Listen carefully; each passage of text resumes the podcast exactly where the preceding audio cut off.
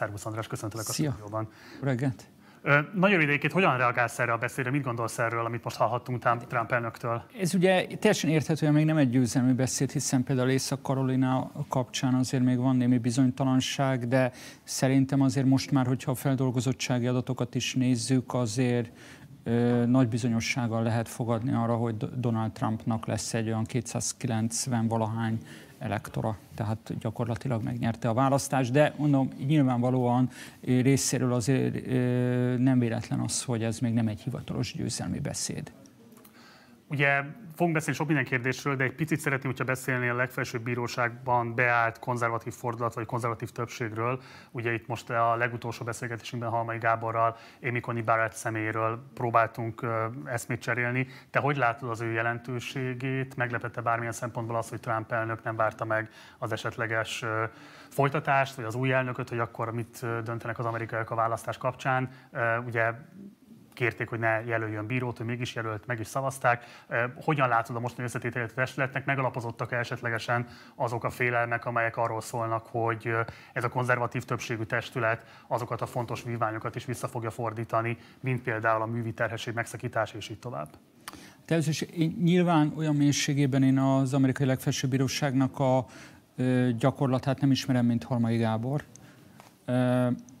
Egyáltalán nem lepett meg az, hogy a korábbi főbíró halála után Donald Trump sietősen új bírót jelölt. Ugye már négy évvel ezelőtt is az Obama éra végén volt ebből konfliktus, hogy a leköszönő elnök jelölt, aztán a törvényhozás ezt nem fogadta el, majd Scalia helyére végül Donald Trump, tehát már az új elnök jelölt bírót. Nyilvánvaló volt, hogy, hát, hogy úgy mondjam, hogy ez egy fontos hatalmi mérkőzés, Eze, ha jól tudom, 1934 óta van egy kvázi liberális túlsúly, bármit is jelentsen ez az amerikai legfelsőbb bíróságon belül, és most először ö, ígérkezett olyannak a csillagállás, hogy ezt a konzervatívok ö, meg tudják fordítani. Politikailag azért volt szerintem egy, a maga szempontjából egy bölcshúzás, hogy Trump sietősen jelölt, és azt jelölte, akit jelölt, mert az új főbíróasszony szemével szemben olyan, hogy mondjam, karaktergyilkos hadjáratot, ami akár a törvényhozók megfordítására is alkalmas lehet, és amit a korábbi főbíró jelöltjénél lehetett látni, azt sem ideje, sem lehetősége nem volt a választási finisbe érkező demokrata oldalnak meglépnie.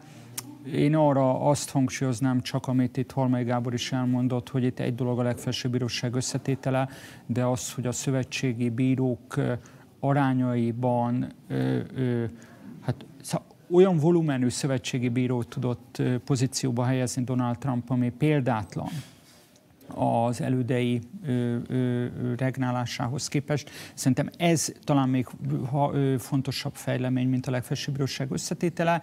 Egyébként pedig azért én itt csak, hogy itt hogy mondjam, szóval magyar, pici magyar áthallásokat mondjak. Szóval azért itt, amikor konzervatív és liberális bírákról beszélünk az amerikai legfelsőbb bíróság tekintetében, itt messze nem arról van szó, mint Magyarországon. Tehát itt ez nem párthűséget vagy, vagy kormányhoz való viszonyt jelent, hanem bizonyos értékekhez, tradíciókhoz való viszonyt.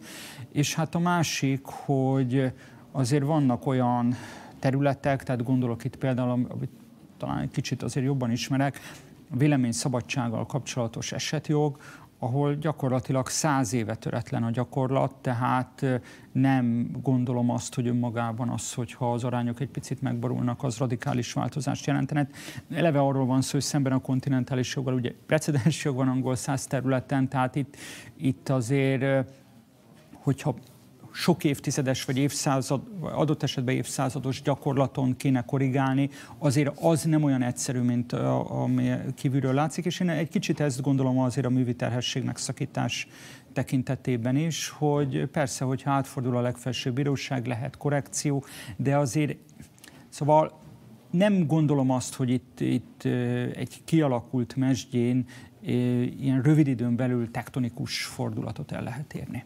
Beszéljünk a demokrata párton belüli politikai törésvonalakról. Itt egy-két órával ezelőtt, amikor már lehetett látni, hogy meglepetésszerű Trump előretörés van, akkor a rendszerkritikus, ne ki a székedő progresszív hangok Amerikában rögtön a Twittert ellepték azokkal a kommentekkel, mi szerint Bernie-vel sikerült volna az, ami most úgy tűnik, hogy lehet, hogy Joe Biden nem fog sikerülni nevezetesen kiütni Trumpot az elnöki székből.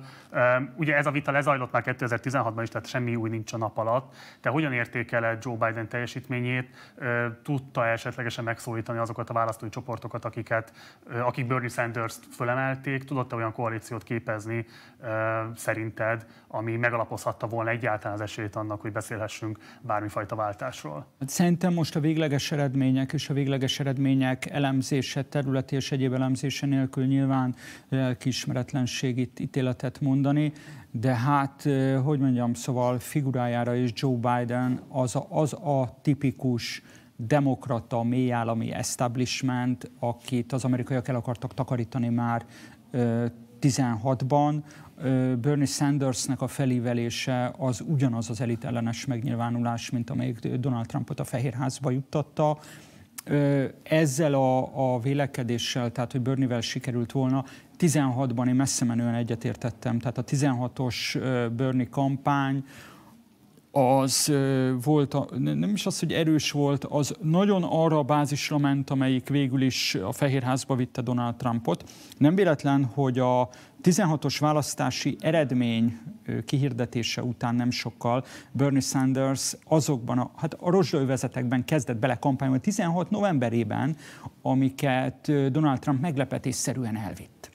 A gond az, hogy Bernie Sandersnek viszont a 20-as kampány az teljességében a progresszív őrületnek a befolyása alá került. Kérlek, hogy fejtsd ki, mit Hát, hogy az, hogy ha megnézed a 16-os Bernie Sanders kampány, az alapvetően a, a, a klasszikus baloldali törésvonalon, tehát a munkatőke ellentétén, a kizsákmányolás ö, ö, ö, mérséklésével foglalkozott, a, tehát a klasszikus baloldali ö, ö, ellentétpáron fogalmazódott meg, nagyon kevéssé foglalkozott identitáspolitikával Bernie Sanders.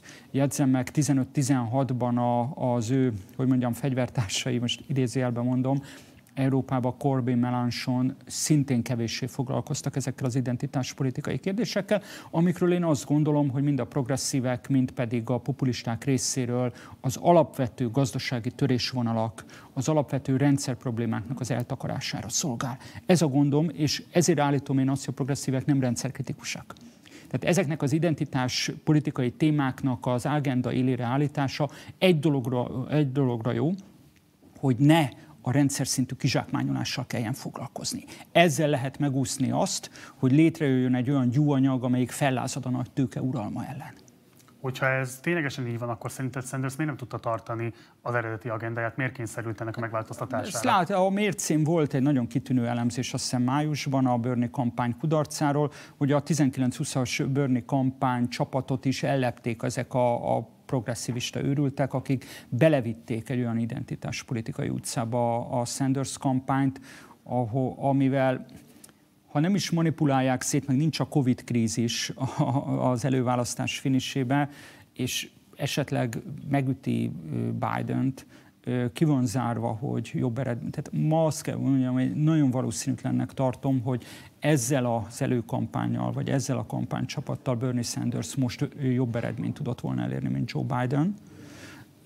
A 16-os, 16-os Bernie Sanders adott esetben megakadályozhatta volna Donald Trumpnak az elnökké avatását. De visszatérve az eredeti kérdésedre, Joe Biden ezzel együtt is tehát most, hogyha a hosszú távú, tehát a több évre előre kilátásait nézi valaki a demokratáknak, a lehető legrosszabb jelölt volt. Ez szerintem szinte az összes. Most nem csak Bernie Sandersre gondolok, aki persze életkorban, ő is ugye annyi idős, amennyi. De hogyha az összes jelöltet, az általam nem különösebben szimpatikus egyéb jel- előválasztási jelölteket nézed, a lehető legrosszabb választás volt, mert Joe Biden gyakorlatilag lehet, hogy kevésbé verte ki a biztosítékot az embereknél, mint Hillary Clinton. De hogyha megnézed az egész pályafutását, ugyanúgy, ugyanannak az establishmentnek a emblematikus alakja, amelyikkel szemben egyébként jókora csalással, de Donald Trump is meghatározta magát. Erről nekem mindig már elnézést a hazai analógiáért, nekem erről mindig az ugrik be, ugye 2010-ben Orbán Viktor is úgy beszélt a 20 zavaros esztendőről, és sikeresen meghatározta magát a rendszerváltás utáni elittel szemben, hogy annak a 20 zavaros esztendőnek ő az egyik kulcsfigurája volt, 89 nyarától kezdve. Most ugyanígy Donald Trump is rendkívül sikeresen eladta magát, mint egy elitellenes figura, miközben, hogyha megnézzük a, az esküvőjén a Clinton házaspárral kocin, tehát abszolút be volt épülve az amerikai politikai elitbe, mégis el tudta játszani ezt. Joe Biden nem tudja ezt eljátszani, és itt most nem csak az élemedett korára és a, hogy mondjam, nem teljes szellemi frissességére gondolok, hanem az egész pályafutásra gondolok itt a, az, az külön majd megér egy elemzést hogy az úgynevezett progresszív liberális média a sajtószabadság nagyobb dicsőségére hogyan próbálta agyon hallgatni azt a, a példátlan és felháborító korrupció botrányt, amiben a Biden család Ukrajnába keveredett, és hogyha ehhez hozzávesszük azt a vérlázító cikket, és én innentől kezdve drukkoltam nagyon annak, hogy Biden veszítsen, nem feltétlenül, hogy Trump nyerjen be a kettő ugyanaz, amit a Foreign Affairs-ben megeresztett Joe Biden két héttel ezelőtt. Ez bejelentkezés a világ csendőre szerepre, és az, hogy ennek az ürgének volt pofája arról povedálnia, hogy ők majd hogyan mérettetik meg a különböző államokat korrupció szempontjából. Mondja ezt Joe Biden.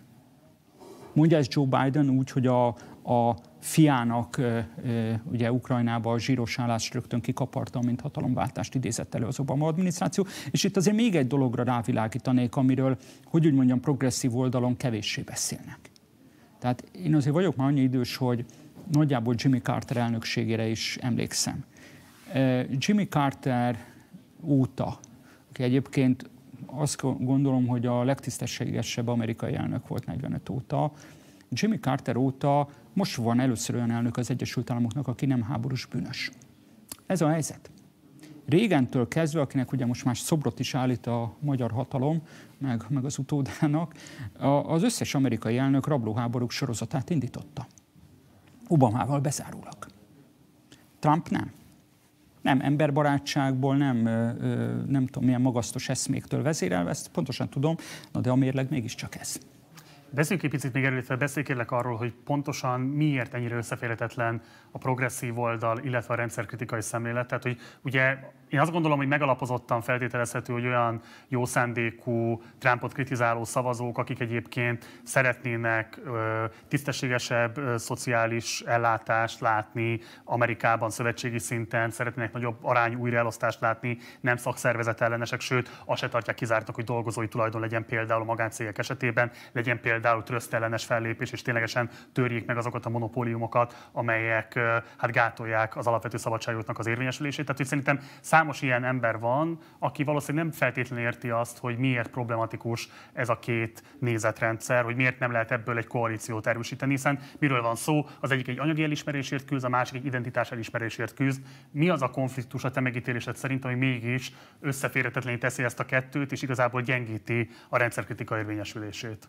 Hát azzal természetesen én nem vitatkozom. Én nyár, nyár elején se vitatkoztam, hogy nem egyszerűen a Biden táborban, hanem magában a Black Lives Matter, Matter mozgalomban is rengeteg olyan aktivista és szándék van, amelyik létező ö, ö, igazságossági problémákra reagál. Van intézményesült rasszizmus az Egyesült Államokban, minden bizonyal az amerikai rendőrség gyakorlatában is, és a többi, és a többi. Ö, nyilvánvaló, hogy a Trump én eddig úgy beszéltem a párharcról, hogy nem amerikai vagyok. Tehát engem itt, egy távoli országból, vagy Európa közepéről érdekel az, hogy mi lesz a mérkőzés vége. Nyilván amerikai állampolgárként tűrhetetlen lenne az a társadalompolitika, amit Trump folytat, a szakszervezetek semmi bevétele, az, ahogyan az általános egészségbiztosítást folyamatosan megcsákjázza, de tovább megyek, ami már nem annyira amerikai belügy, ahogyan az olajipar érdekeit gátláslanul kiszolgálja Trump. Csak éppen itt, egy, itt, itt az alapkonfliktust viszont én abban látom, hogy a, onnantól kezdve, hogy ez átterelődik identitáspolitikai háborúvá, tehát amit látunk is az elmúlt hónapokban, egészen mostanáig, onnantól kezdve nem arról beszélünk, és nem, er, nem arról beszéltek ezek a tiltakozó mozgalmak, hogy valójában a vállalatoknak milyen túlhatalmuk van. És például abban azért én vitatkoznék Marcia felvetéseddel, hogy a tröszt ellenes törvénykezést az feltétlenül a demokratáktól kéne várni. Nem várok különösebben jókat Trumptól sem, na de azért, ha csak azt nézzük, hogy a tech cégek hogyan szálltak rá Trumpra, amíg még Sandersben nagyon bíztam, hogy ő komolyan gondolja ezeknek a nagy monopóliumoknak a feldarabolását. Trumpból előbb kinézem, hogy neki fog menni most egy győzelem után ezeknek a nagy tech cégeknek, és ez például egy kulcskérdés, mert ha, és, és minket is érintő, Európát is érintő kulcskérdés, mert ezek a tech cégek a hirdető óriásvállalatok nyomására pillanatok alatt a politikai nyilvánosságot le tudják nyelni. És ez azért egy kulcskérdés, mert ha a nyilvánosság teljes egészében néhány konglomerátum kezében van, akkor hogy a túróba akarsz te lázadást csinálni a nagy tőkével szemben? Tehát addig, röviden összefoglalva, addig, amíg négy évvel ezelőtt a harc az alapvetően az egészségbiztosításért ment, a trösztellenes intézkedésekért megy, ment, a szakszervezeti jogokért ment, most ezt transformálták egy identitáspolitikai küzdelemmé, ami fedésben tartja.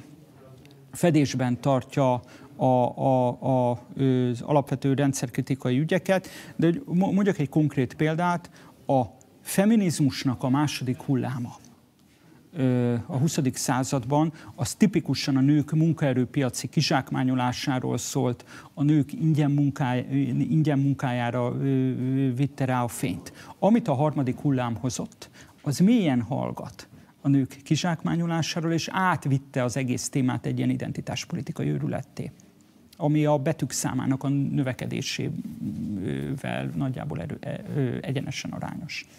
András, sokat tudnánk még beszélgetni, de most lejárt az időnk. Nagyon köszönöm, hogy ilyenkor a reggeli órán itt voltál velünk, köszönöm. és ránk szántad az idődet. Gyere máskor is. Köszönöm.